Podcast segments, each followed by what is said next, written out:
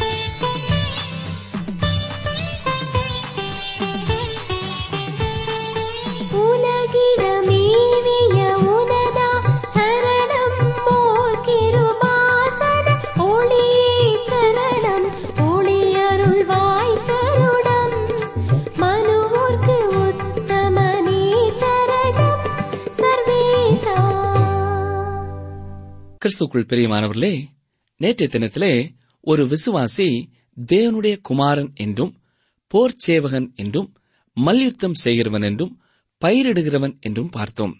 அது மட்டுமல்ல சுவிசேஷத்திற்காக பாடுகள் உண்டு. அவரோடு கூட பாடுபட்டால் அவரோடு ஆளுகையும் செய்வோம் என்று பார்த்தோம். இறுதியாக நாம் உண்மையற்றவர்களாய் இருந்தாலும் அவர் உண்மை உள்ளவராய் இருக்கிறார் என்று சிந்தித்தோம். நமது வாழ்க்கையிலேயும் உண்மை உள்ளவர்களாய் இருக்க நம்மை அர்ப்பணித்தோம். இல்லையா? தொடர்ந்து இன்று ரெண்டு தீமோத்தேயு இரண்டாம் அதிகாரம் பதினான்காம் வசனம் முதல் நாம் சிந்திப்போம். கவனிங்கள் வாசிக்கிறேன். ரெண்டு தீமோத்தேயு இரண்டாம் அதிகாரம் பதினான்காம் வசனம். இவைகளை அவர்களுக்கு நினைப்பூட்டி ஒன்றுக்கும் பிரயோஜனமில்லாமல் கேட்கிறவர்களை கவிழ்த்து போடுகிறதற்கு ஏதுவான வாக்குவாதம் செய்யாதபடிக்கு கர்த்தருக்கு முன்பாக அவர்களுக்கு எச்சரித்து புத்தி சொல்லு. கவிழ்த்து போடுகிறதற்கு ஏதுவான வாக்குவாதம் செய்யாதபடிக்கு என்று இங்கே பவுல் கூறுகிறதை சிந்திக்க வேண்டும். அதாவது வாக்குவாதம் செய்வதை பற்றி இங்கே சொல்லுகிறார் தேவனுடைய பிள்ளைகள் விசுவாசத்திலே அடிப்படையான முக்கியமான காரியங்களை பற்றிக் கொள்ள வேண்டியது அவசியம். நாம் அதை குறித்து வாக்குவாதம் செய்யவே கூடாது. தத்துவங்களை குறித்தோ அல்லது மக்களுக்குள் சபைகளுக்குள் காணப்படுகிற சிறிய வேறுபாடுகளை குறித்தோ வாக்குவாதம் செய்வது கூடாது. ஒரு சபையின் போதகர்களுக்குள் வேறுபாடு இருக்கலாம். ஊழியங்களுக்கிடையே கருத்து வேறுபாடுகள் இருக்கலாம். ஆனால் அவர்கள் வேதத்தின் அடிப்படையான கருத்துக்களை குறித்து வாக்குவாதத்திலே ஈடுபடுவது கூடாது. அவர்களிடையே பிரசங்கங்களோ ஆவிக்குரிய வளர்ச்சிக்கான காரியங்களோ பகிர்ந்து கொள்ளலாம். தனிப்பட்ட முறையிலே கருத்துக்களிலே வேற்றுமை இருந்தாலும் அடிப்படை காரியங்களிலே ஒத்துப்போவதே ஆரோக்கியமான தேவ பக்தி ஒவ்வொரு கேள்விக்கும் மூன்று விதமான பக்கங்கள் இருக்கிறதை நாம் பார்க்கலாம். ஒன்று எனது பக்கம். மற்றொன்று உங்கள் பக்கம். மூன்றாவது சரியான பக்கம். தேவன் என்னுடைய பக்கத்தையும் உங்களுடைய பக்கத்தையும் சரி செய்து அந்த பதிலினுடைய சரியான பக்கத்திற்கு கொண்டு வருவார். ஆனால் நாம் இங்கே முக்கியமாக கவனிக்க வேண்டியது என்னவென்றால் நீங்களும் நானும் இந்த முக்கியமான அடிப்படையான காரியங்களுக்கு ஒத்து வருகிற வரையிலே வாதிடக்கூடாது. இருவரும் இந்த வழியையே விரும்ப வேண்டும். ஆனால் நம்மிலே அநேகர் நாம் எதிர்மறையான ஒரு அணுகுமுறையையே மேற்கொள்கிறோம். ஒருவரை ஒருவர் திருத்துகிற முயற்சியிலே ஈடுபட்டு நேரத்தை வீணடிக்கிறோம். இதை செய்யாமல் நாம் நேர்மையான பகுதியை தெரிந்தெடுத்து அதிலேயே நிலைத்திருப்போமாக. ஒருவருக்கொருவர் சுவிசேஷத்திலே ஐக்கியத்தை அனுபவிப்போமாக. இப்பொழுது இரண்டு திமுத்தையோ இரண்டாம் அதிகாரம் பதினைந்தாம் வசனத்தை பாருங்கள். நீ வெட்கப்படாத ஊழியக்காரனாயும் சத்திய வசனத்தை நிதானமாய் பகுத்து போதிக்கிறவனாயும் உன்னை தேவனுக்கு முன்பாக உத்தமனாக நிறுத்தும்படி ஜாக்கிரதையாயிரு. உன்னை தேவனுக்கு முன்பாக உத்தமனாக நிறுத்தும்படி ஜாக்கிரதையாயிரு என்று சொல்கிறார் நாம் இந்த வசனத்திலே பார்க்கிறது போல சத்திய வசனத்தை பகுத்து ஆராயும் பொழுது படிக்கும் பொழுது நம்மை தேவனுக்கு முன்பாக உத்தமனாக நிறுத்த முடியும். இங்கே கிரியை செய்கிற மனிதன் யாரென்றால் ஒரு போதகன். அதாவது போதகனானவர் வேத வசனத்தின் கீழிருக்கும் ஒரு மாணவனைப் போல இருக்கிறார். சத்திய வசனத்தை நிதானமாய் பகுத்து போதிக்கிறவனாகவும் இருக்கிறான் என்று சொல்கிறார். அதாவது வேத வசனத்தை சரியாக நிதானித்து பிரித்து அறிந்து போதிக்க வேண்டும். தேவனுடைய வசனத்தை சரியாக பிரித்து ஆராய வேண்டும் என்றால் ஒரு தேவனுடைய பிள்ளை திறமை வாய்ந்த தொழில்நுட்ப கலைஞன் போன்று இருக்க வேண்டும். வேதத்தினை கற்கும் மாணவன் வேதமானது அநேக சத்தியங்களால் நிறைந்திருக்கிறது என்பதை முதலாவது அறிந்திருக்க வேண்டும்.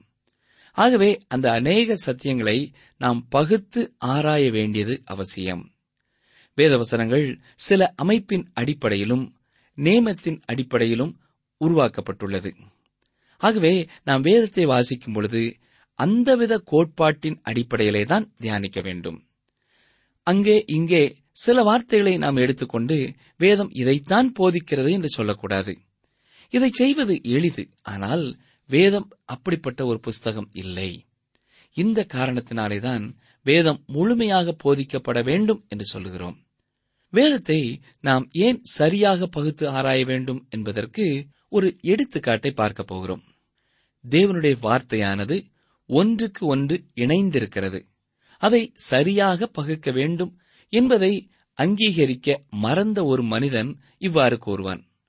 இந்த வேதமானது சுமார் மூவாயிரம் ஆண்டுகளாக அநேக கரங்களால் எழுதப்பட்டிருக்கிறது. இது ஒழுங்கான அமைப்பற்ற அறுபது புஸ்தகங்களால் ஆனது இது களைப்புண்டாக்குகிற நாகரிகமற்ற தெளிவற்ற அநேக முரண்பாடுகளால் ஆனது அநேக சட்டங்களால் கதைகளால் வரலாறுகளால் மயக்கமாக்கும் நிகழ்ச்சிகளால் ஆனது என்கிறார் ஒருவர். இவர் வேதத்தை அறியாதவர். அதை பகுத்து அறியாதவர். இவருடைய இந்த கருத்துக்களே அவர் வேதத்தை முற்றிலும் அறிந்திருக்கவில்லை என்பதை வெளிப்படுத்துகிறது. அவர் வேதத்தை சரியாக பகுத்து ஆராயவில்லை என்பதையும் இது நமக்கு தெளிவுபடுத்துகிறதா இருக்கிறது. சரி வேதத்தை சரியாக பகுத்து ஆராய்வது என்பதின் அர்த்தம் என்ன? தேவனுடைய வார்த்தையை பங்கிட்டு வழங்குவதிலே சில முறைகள் உள்ளன. தேவன் பலதரப்பட்ட முறைகளிலே மனிதனோடு இடைப்பட்டுள்ளார். அதே வேளையிலே ரட்சிப்பிற்குரிய அடிப்படை ஒன்று போலாகவே இருக்கிறது. கிறிஸ்துவின் மரணத்தின் மீது விசுவாசம் வைப்பதனால்தான் ஒரு மனிதன் ரட்சிக்கப்படுகிறான் ஆனால் மனிதன் பலதரப்பட்ட வழிகளிலே தேவன் பெயரிலுள்ள தனது விசுவாசத்தை வெளிப்படுத்துகிறான். உதாரணமாக ஆபேலும் ஆபிரகாமும் சிறிய ஆட்டுக்குட்டியை பலியிட கொண்டு வந்தார்கள். ஆனால் அதற்காக நீங்கள் வருகிற வாரம் சபை ஆராதனைக்கு ஆட்டுக்குட்டியோடு செல்ல இயலாது. ஏனென்றால் இப்பொழுது நாம் நமது விசுவாசத்தை வேறு வகையிலே வெளிப்படுத்துகிறோம். இயேசு கிறிஸ்து ஆட்டுக்குட்டியானவராக வந்து நமக்காக பலியானபடினாலே அவர் நம்முடைய பாவங்களை எல்லாம் சுமந்து தீர்த்து விட்டார். ஆபேலும் ஆபிரகாமும் ஆட்டுக்குட்டியானவரை எதிர்பார்த்து ஆட்டுக்குட்டியை காணிக்கையாக கொண்டு வந்தார்கள் என்று சொல்லலாம். நாமோ அவருடைய அதாவது ஆட்டுக்குட்டியானவருடைய மரணத்தை திரும்பி பார்க்கிறவர்களாயிருக்கிறோம் அவர்கள் எதிர்பார்த்தார்கள் நாம் திரும்பி பார்க்கிறோம். தேவனுடைய வார்த்தைகளை சரியாக பகுத்து ஆராய இதுதான் சிறந்த ஒரு விளக்கமாகும். நாம் சற்று முன்னர் ஒருவர் வேதத்தை பற்றி தவறான கருத்துக்களை கூறியதை பார்த்தோம். இந்த கட்டுரையை எழுதியவர் வேதத்தை குறித்து மிக குறைந்த அளவிற்கே அறிந்திருக்கிறார். அந்த கட்டுரையின் தொடர்ச்சியிலே இந்த வேதாமத்தை ஒருவரும் வாசிக்கவில்லை என்றும் சொல்லுகிறார். இதனால் அவர் இந்த வாசிக்காத கூட்டத்தைச் சேர்ந்தவர் என்பது தெளிவாகிறது. ஒருவர் எந்த ஒரு காரியத்தை குறித்து தைரியமாக பேச வேண்டும் என்றாலும் அதை குறித்து நன்றாக அறிந்திருக்க வேண்டும். ஆகவே இந்த மனிதருக்கும் நாம் சொல்வது என்னவென்றால் அவர் வேதத்தை பற்றி தனது இந்த தவறான கருத்துக்களை வெளியிடும் முன்னர் அதை நன்கு ஆராய்ந்திருக்க வேண்டியது அவசியம். ஒரு தேவனுடைய பிள்ளை வேதத்தை படித்து ஆராய வேண்டியது அவசியம் பிரியமானவர்களே. நாம் வேதத்தை முதலாவது வாசிக்கும் பொழுது நமக்கு ஒன்றுமே புரியாதது போல இருக்கும். நாம் தேவனுடைய மனிதர்களுடைய உதவியோடும் ஊழியர்கள் ஆவிக்குரிய புஸ்தகங்களின் உதவியோடும் வேதத்தை தியானிக்கும் பொழுது அது நமக்கு இனிமையானதாக மாறும். வேதம் நன்றாக புரியும். அது ஒரு புதிய புத்தகம் போன்று விளங்கும். அதை சரியாக பகுத்து ஆராயும் பொழுது தேவன் மனிதர்களை எவ்வாறு நடத்துகிறார் என்பதை நாம் அறிந்து கொள்ள முடியும்.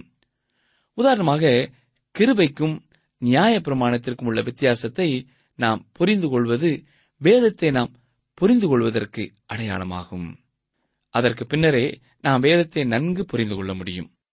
இங்கே அப்போஸ்தாய பவுல் திமுத்தேவை பார்த்து வேதத்தை நன்றாக கற்றுக்கொள்ளும்படியாக சொல்கிறார் வேதத்தை மிகவும் உற்சாகத்துடன் கற்றுக்கொள்ளும் பொழுதுதான் தீமோத்தேயு சத்திய வசனத்தை நிதானமாய் பகுத்து போதிக்கிற ஒரு போதகனாக இருக்க முடியும் என்று விளக்குகிறார். எனக்கு பிரியமான சகோதரனே சகோதரியே நீங்கள் பல்வேறு வகைகளிலே கர்த்தருடைய ஊழியத்தை செய்கிறவர்களாய் இருக்கலாம். நீங்கள் எப்படிப்பட்ட ஊழியத்திலே இருந்தாலும் நீங்கள் வேத வசனத்தை கருத்தோடு வாசித்து அதை ஆழமாக கற்றுக்கொள்ள வேண்டும். அனுதினம் நமது தியானத்திற்காக நாம் கற்றுக்கொள்வதோடு மட்டுமல்லாமல் நாம் போதிக்கிறவர்களாய் இருக்கும் பொழுது நாம் நேரம் எடுத்து வேத வசனங்களை மற்ற ஊழியக்காரர்களுடைய ஆலோசனையின் அடிப்படையிலேயும் வேத விளக்க உரைகள் மூலமாகவும் வேத வசனத்தை கற்றுக்கொள்ள வேண்டும். இரண்டு திமுத்தையு இரண்டாம் அதிகாரம் பதினாறாம் வசனத்திற்கு வாருங்கள். சீர்கேடான வீண் பேச்சுகளுக்கு விலகியிரு அவைகளால் கள்ள போதகர்களான அவர்கள் அதிக அவபக்தி உள்ளவர்களாவார்கள். வீண் பேச்சினாலே எந்த ஒரு பிரயோஜனமும் இல்லை. நேரம் போகவில்லை என்பதற்காக நீங்கள் மற்றவர்களோடு உட்கார்ந்து பேசின காரியங்களின் கடைத்தொகையை சற்றே எண்ணி பாருங்கள். ஒன்றுமில்லை என்பதே அதன் பதிலாகும். அதனால் என்ன பிரயோஜனம் உங்களுக்கு? அல்லது உங்களோடு பேசிக் கொண்டிருந்தவர்களுக்கு உண்டாகப் போகிறது என்ன பிரயோஜனம்? என்று எண்ணி பார்த்தாலும் ஒன்றுமில்லை என்றே பதில் வரும். எனவே எனக்கு பிரியமான சகோதரனே சகோதரியே வீண் பேச்சுகளை தவிர்க்க வேண்டும். நாம் பேசுவது கேட்கிறவர்களுக்கு பயனுள்ளதாயிருக்குமா? ஆண்டோருடைய நாமத்திற்கு மகிமை உண்டாகுமா? என்பதை எண்ணிதான் நாம் பேச வேண்டும். வேதத்திலே நாம் என்ன வாசிக்கிறோம்? நாம் பேசும் ஒவ்வொரு வாக்கியத்திற்கும் கணக்கு ஒப்புவிக்க வேண்டும் என்று பார்க்கிறோம். எனவே நம்முடைய வார்த்தைகளை குறித்து ஜாக்கிரதை உள்ளவர்களாயிருப்போம் தொடர்ந்து இரண்டு தீமோத்தேயு இரண்டாம் அதிகாரம் பதினேழாம் வசனத்தை பார்ப்போம். அவர்களுடைய வார்த்தை அரிப்பிளவை போல படரும். இமனேயும் பிளேத்தும் அப்படிப்பட்டவர்கள். இங்கே குறிப்பிடப்படுகின்ற மனிதர்களை குறித்து நாம் வேதத்திலே அதிகம் அறிந்து கொள்ள இயலவில்லை. ஆனாலும் இவர்கள் இருவரும் விசுவாச துரோகத்திற்குட்பட்டவர்கள் என்பதே தெளிவாகிறது. நம்முடைய வார்த்தைகளை குறித்து ஜாக்கிரதையாயிருப்போம் வீணான வார்த்தைகளை சொல்லி விசுவாசத்தை விட்டு வழுகி போகிறவர்களாக இல்லாதபடி நம்மை காத்துக்கொள்ள வேண்டியது அவசியம். ரெண்டு திமுத்தையு இரண்டாம் அதிகாரம் பதினெட்டாம் வசனம். அவர்கள் சத்தியத்தை விட்டு விலகி உயிர்த்தெழுதல் நடந்தாயிற்றென்று சொல்லி சிலருடைய விசுவாசத்தை கவிழ்த்து போடுகிறார்கள். இன்றைய நாட்களிலே இப்படிப்பட்ட போதகம் மக்களிடையே சிலரால் உபதேசிக்கப்பட்டது. உயிர்த்தெழுதல் ஏற்கனவே நடந்து முடிந்துவிட்டது என்று சொல்கிறார்கள். நீங்கள்தான் அதை இழந்து விட்டீர்கள் என்றும் கூறி உயிரோடு இருக்கிறவர்களை விசுவாசத்திலே தடுமாற வைக்கிறார்கள். இன்றும் கூட அநேக விதமான போதனைகள் மக்களின் விசுவாசத்தை தடுமாற வைக்கின்றன. நாம் அவற்றிற்கு எச்சரிக்கையாக இருக்க வேண்டியது அவசியம். எனக்கு பிரியமான சகோதரனை சகோதரியே நீங்கள் கேட்கிற வேத வசனங்கள் உங்களுடைய வாழ்க்கையிலே விசுவாசத்தை பலப்படுத்துகிறதா? அல்லது சந்தேகங்களை உங்களிலே எழுப்புகிறதா என்பதை குறித்து ஜாக்கிரதையாயிருங்கள்.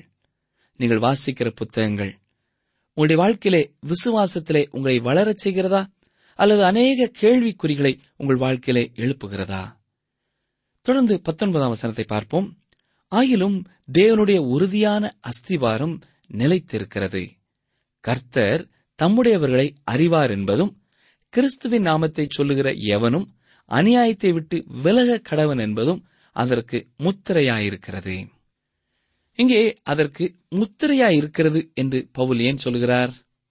ஒரு பொருளின் மீது முத்திரையிடும் பொழுது அது அதிகாரத்தையும் அதை சொந்தமாக்கிக் கொண்டதையும் அடையாளமாக வெளிப்படுத்துகிறது. அதே போலத்தான் இந்த காரியங்கள் நமக்கு முத்திரை போல காணப்படுகிறது. முதலாவது கர்த்தர் தம்முடையவர்களை அறிவார். நீங்கள் உபாகமம் ஆறாம் அதிகாரம் எட்டாம் ஒன்பதாம் வசனங்களை சற்றே பாருங்கள். அங்கே தேவன் இஸ்ரவேல் ஜனங்களை பார்த்து என்ன சொல்கிறார் அவைகளை அதாவது வேத வார்த்தைகளை உன் கையின் மேல் அடையாளமாக கட்டிக்கொள்வாயாக. அவைகள் உன் கண்களுக்கு நடுவே ஞாபக குறியாய் இருக்க கடவது. அவைகளை உன் வீட்டு நிலைகளிலும் உன் வாசல்களிலும் எழுதுவாயாக என்று தேவன் சொல்கிறார் அதாவது இஸ்ரவேலர் தங்களுடைய வீடுகளிலே வேத வசனத்தை பலகைகளிலே கட்டி தொங்கவிட வேண்டும்.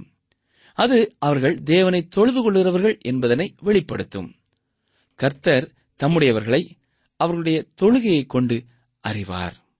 இன்றும் கூட விசுவாசிகளாகிய நம்முடைய வீடுகளிலே வேத வசனத்தை நாம் தொங்கவிட்டிருக்கிறோம் இது முதலாவதாக நாம் கர்த்தருடைய பிள்ளைகள் என்பதை வெளிப்படுத்துகிறது. அது மட்டுமல்ல அநேக நேரங்களிலே அந்த வேத வசனங்கள் மூலமாய் ஆண்டவர் நம்மோடும் நமது வீட்டிற்கு வருகிறவர்களோடும் கூட அவர் பேச அது பயனுள்ளதாயிருக்கிறது. அது மட்டுமல்ல இன்றைய விசுவாசிகள் எப்படிப்பட்டவர்களாய் இருக்கிறார்கள்? தான் தேவனுடைய பிள்ளை என்பதை எவ்வாறு வெளிப்படுத்துகிறார்கள்? கிறிஸ்துவின் நாமத்தை சொல்லுகிற எவனும் அநியாயத்தை விட்டு விலக கடவன் என்று இங்கே வசனம் சொல்லுகிறது போல தேவனை சார்ந்தவர்கள் யார் என்பதை மக்கள் அறிந்து கொள்வார்கள். அதாவது அநியாயத்தை விட்டு விலகுகிறவர்களாக அவர்கள் இருப்பார்கள். அப்பொழுதுதான் இவர்கள் தேவனுடைய பிள்ளைகள் என்பதை மற்றவர்கள் அறிந்து கொள்வார்கள். விலகுதல் என்பது இவ்விதமானது. தீமையின் நின்று பிரிந்திருத்தல் கிறிஸ்துவுக்காக பிரித்தெடுக்கப்பட்ட வாழ்க்கை வாழ்வது. எனக்கு அருமையான சகோதரனே சகோதரியே உங்களுடைய வாழ்க்கையிலே நீங்கள் பிரித்தெடுக்கப்பட்டவர்களாக வாழ்கிறீர்களா? மற்றவர்கள் உங்கள் வாழ்க்கையிலே நீங்கள் எடுக்கும் தீர்மானங்களை பார்க்கும் பொழுது இவர்கள் கிறிஸ்துவுடையவர்கள். வேத வசனத்தின்படியே எப்பொழுதும் தீர்மானங்களை எடுப்பார்கள் என்று உங்களை குறித்து சொல்ல முடியுமா? சற்றே எண்ணி பாருங்கள். நீங்கள் கிறிஸ்துவனுடையவர்களானால் நீங்கள் பாவத்திலே வாழ மாட்டீர்கள். இது உறுதியானது. சிலர் ஒருவேளை முதலாவது தேவனுக்காக வாழ்ந்துவிட்டு பின்வாங்கி போகலாம். அது உலகத்திலே உள்ளவர்களுக்கு தெரியாமல் இருக்கலாம். ஆனால் தேவன் தம்முடையவர்களை அறிவார். அவர்களுடைய இருதயம் எப்படிப்பட்ட நிலைமையிலே இன்றைக்கு இருக்கிறது என்பதை அவர் கண்டுகொள்வார் என்பதிலே சந்தேகமில்லை. உலகத்தார் வெளி தோற்றத்தை பார்த்து முடிவு செய்வார்கள். ஆனால் தேவன் இருதயத்தை பார்த்து அவர்கள் இருதயம் தமக்கு முன் செம்மையாக இருந்தால் அதைக் கொண்டு இவர்கள் தம்முடையவர்கள் என்பதை முடிவு செய்வார். பாவம் கவர்ந்து இழுக்கக்கூடியதாகத்தான் இருக்கிறது. உலகத்தார் தங்களுடைய புத்திசாலித்தனமான விளம்பரங்களால் அதை இன்னும் அதிகமாக கவர்ச்சிகரமானதாக மாற்றுகிறார்கள். விசுவாசிகளான நாம் எப்படி இருக்கிறோம்? நம்முடைய வாழ்க்கை மற்றவர்களை கிறிஸ்துவுக்கு நேராக கவர்ந்து இழுக்கும் ஒரு விளம்பரமாக இருக்கிறதா என்பதை சற்றே எண்ணி பாருங்கள். கிறிஸ்தவர்களுடைய வாழ்க்கை நடபாடும் ஒரு நிருபம் என்று வேதவசனம் சொல்கிறது. அந்தியோயாவிலே விசுவாசிகளுடைய வாழ்க்கையை பார்த்துதான் மற்றவர்கள் இவர்கள் கிறிஸ்தவர்கள் என்று கூறினார்கள். எனக்கு அருமையான சகோதரனே சகோதரியே நாம் வேலை செய்யும் இடத்திலே நாம் வசிக்கும் இடத்திலே நம்முடைய வாழ்க்கை மற்றவர்களை கிறிஸ்து அண்டை வழிநடத்துமா? நம்முடைய வாழ்க்கையின் சந்தோஷம் மற்றவர்களை கிறிஸ்துவின் சந்தோஷத்திற்குள்ளே வழிநடத்துமா? சற்றே எண்ணி பார்ப்போம். நாம் துக்கமாயிருப்போம் என்றால் மற்றவர்களும் நம்மை பார்த்து பின்பற்ற விருப்பப்பட மாட்டார்கள் நாம் கர்த்தருக்குள்ளே சந்தோஷமாயிருக்கும் பொழுது கர்த்தருடைய சந்தோஷத்துக்கு அவர்களும் கவர்ந்து இழுக்கப்பட முடியும் என்பதை மறந்து போகாதிருங்கள். ரெண்டு தீமோத்தேயு இரண்டாம் அதிகாரம் இருபதாம் இருபத்தி ஓராம் வசனங்களை வாசிக்கிறேன். ஒரு பெரிய வீட்டிலே பொன்னும் வெளியுமான பாத்திரங்களும் அல்லாமல் மரமும் மண்ணுமான பாத்திரங்களும் உண்டு. அவைகளில் சில கனத்திற்கும் சில கனவீனத்திற்குமானவைகள். ஆகையால் ஒருவன் இவைகளை விட்டு தன்னை சுத்திகரித்துக் கொண்டால் அவன் பரிசுத்தமாக்கப்பட்டதும் எஜமானுக்கு உபயோகமானதும் எந்த நற்கிரியைக்கும் ஆயத்தமாக்கப்பட்டதுமான கனத்துக்குரிய பாத்திரமாயிருப்பான். இங்கே ஒரு விசுவாசி பாத்திரத்திற்கு ஒப்பிட்டு பேசப்படுகிறான். ஒரு பாத்திரம் பயனுள்ளதாக இருக்க வேண்டுமென்றால் அது சுத்தமானதாக இருக்க வேண்டும். உதாரணமாக நீங்கள் பாலைவனத்திலே நடந்து போய்க் கொண்டிருக்கிறீர்கள் என்று வைத்துக் கொள்வோம். அப்பொழுது உங்களுக்கு கடுமையான தாகம் ஏற்படுகிறது. ஆகவே தண்ணீரை தேடி தேடி அலைகிறீர்கள்.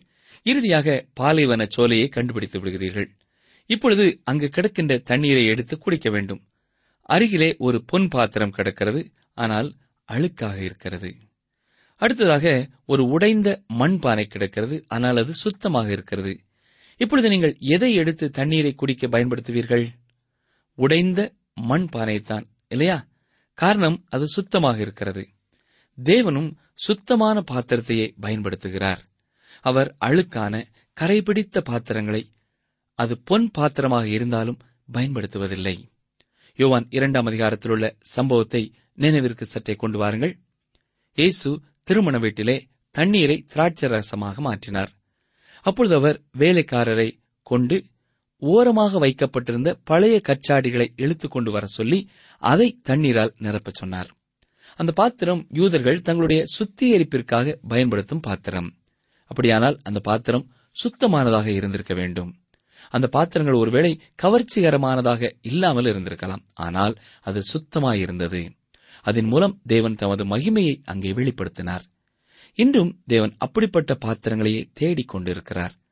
அழகற்றதாயிருந்தாலும் சுத்தமான பாத்திரமாக இருப்பதையே தேவன் தேடுகிறார். ரெண்டு திமுத்தையு இரண்டாம் அதிகாரம் இருபத்தி இரண்டாம் வசனம். அந்தியும் பாலியத்துக்குரிய இச்சைகளுக்கு நீ விலகி ஓடி சுத்த இருதயத்தோடே கருத்தரை தொழுது கொள்கிறவர்களுடனே நீதியையும் விசுவாசத்தையும் அன்பையும் சமாதானத்தையும் அடையும்படி நாடு. எத்தனை முறை இந்த வார்த்தைகளை பவுல் ஒன்று சேர கூறுகிறார் என்று கவனித்து பாருங்கள். நீதியையும் விசுவாசத்தையும் அன்பையும் சமாதானத்தையும் என்று சொல்கிறார். இவைகளே ஒரு தேவ பிள்ளையினுடைய வாழ்க்கையிலே கூட்டுத் தொகையான குணநலன்கள் என்று சொல்லலாம். இவற்றை வாய் நிறைய நாம் பிரசங்கித்தால் மட்டும் போதாது அதை நமது அனுதின வாழ்க்கையிலே நாம் காட்ட வேண்டும். வசனம் இருபத்தி மூன்று புத்தியீனமும் அயுக்தமுமான தர்க்கங்கள் சண்டைகளை பிறப்பிக்கும் என்று அறிந்து அவைகளுக்கு விலகீரு. சிலரை பார்த்தீர்களானால் அவர்கள் தேவையில்லாத முக்கியமற்ற காரியங்களுக்கெல்லாம் வாதிட்டுக் கொண்டிருப்பார்கள்.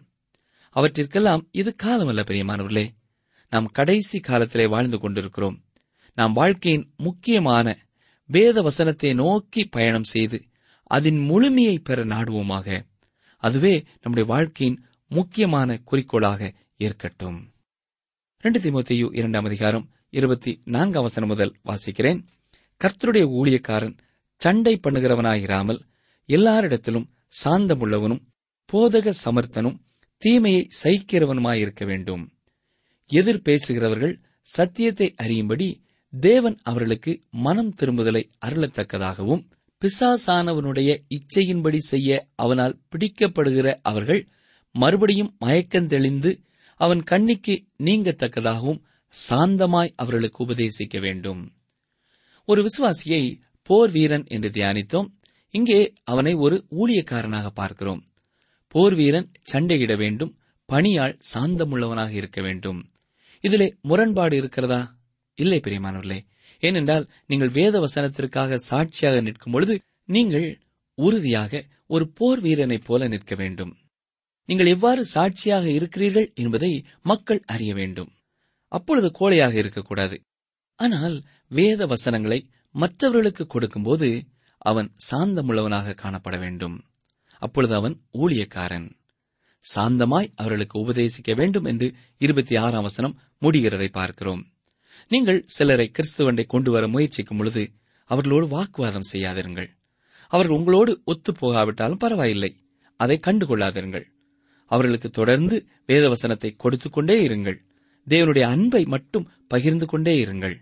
வேத வசனங்களை சொல்லிக் கொண்டே இருங்கள். அவர்கள் வேத வசனத்தால் சந்திக்கப்பட்டு இயேசுவண்டை நிச்சயம் வருவார்கள். அருமையானவர்களே நீங்கள் உங்கள் வாழ்க்கையை சற்று எண்ணி பாருங்கள். நீங்கள் தேவனுக்கு பயன்படும் வகையிலே சுத்தமான பாத்திரமாக இருக்கிறீர்களா? இல்லாவிட்டால் தகுதியிலே சிறந்தவர்களாக இருந்து கொண்டு கரை பிடித்தவர்களாக தேவனால் பயன்படுத்தப்பட முடியாதவர்களாக இருக்கிறீர்களா? அப்படிப்பட்ட அழுக்குகளை ஆண்டவர் காட்டுவார் என்றால் இன்றைக்கே அதை அறிக்கை செய்து அவருடைய இரத்தத்தினாலே சுத்திகரிக்கப்பட மாட்டீர்களா? நீங்கள் தேவையில்லாத காரியங்களுக்காக வாக்குவாதம் செய்கிறவர்களாக இருக்கிறீர்களா? இல்லாவிட்டால் வேதத்தின் சத்தியங்களை அப்படியே ஏற்றுக்கொள்கிறீர்களா? தேவனுடைய நல்ல போர் வீரனாக இருந்து அவருடைய யுத்தத்தை செய்யுங்கள். தேவனிடத்திலே உதவி பெற்று சாந்தமுள்ள அன்புள்ள ஒரு ஊழியக்காரனாக விளங்குங்கள். கத்தர் உங்களை ஆசீர்வதிப்பாராக. ஆமேன்.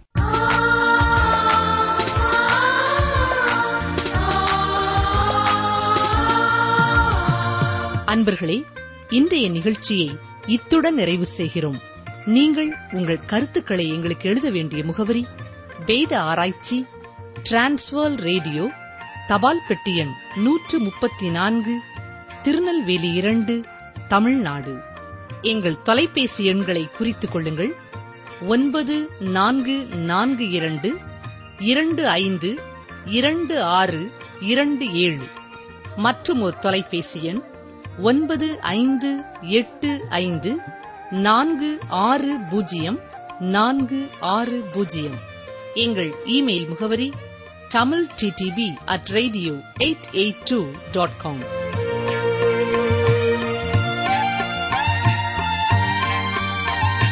பலத்தினாலும் அல்ல பராக்கிரமத்தினாலும் அல்ல. என்னுடைய ஆவியினாலேயே ஆகும் என்று சேனைகளின் கர்த்தர் சொல்லுகிறார். சகரியா நான்கு ஆறு. பலத்தினாலும் அல்ல பராக்கிரமத்தினாலும் அல்ல. என்னுடைய ஆவியினாலேயே ஆகும் என்று சேனைகளின் கர்த்தர் சொல்லுகிறார். சகரியா நான்கு ஆறு.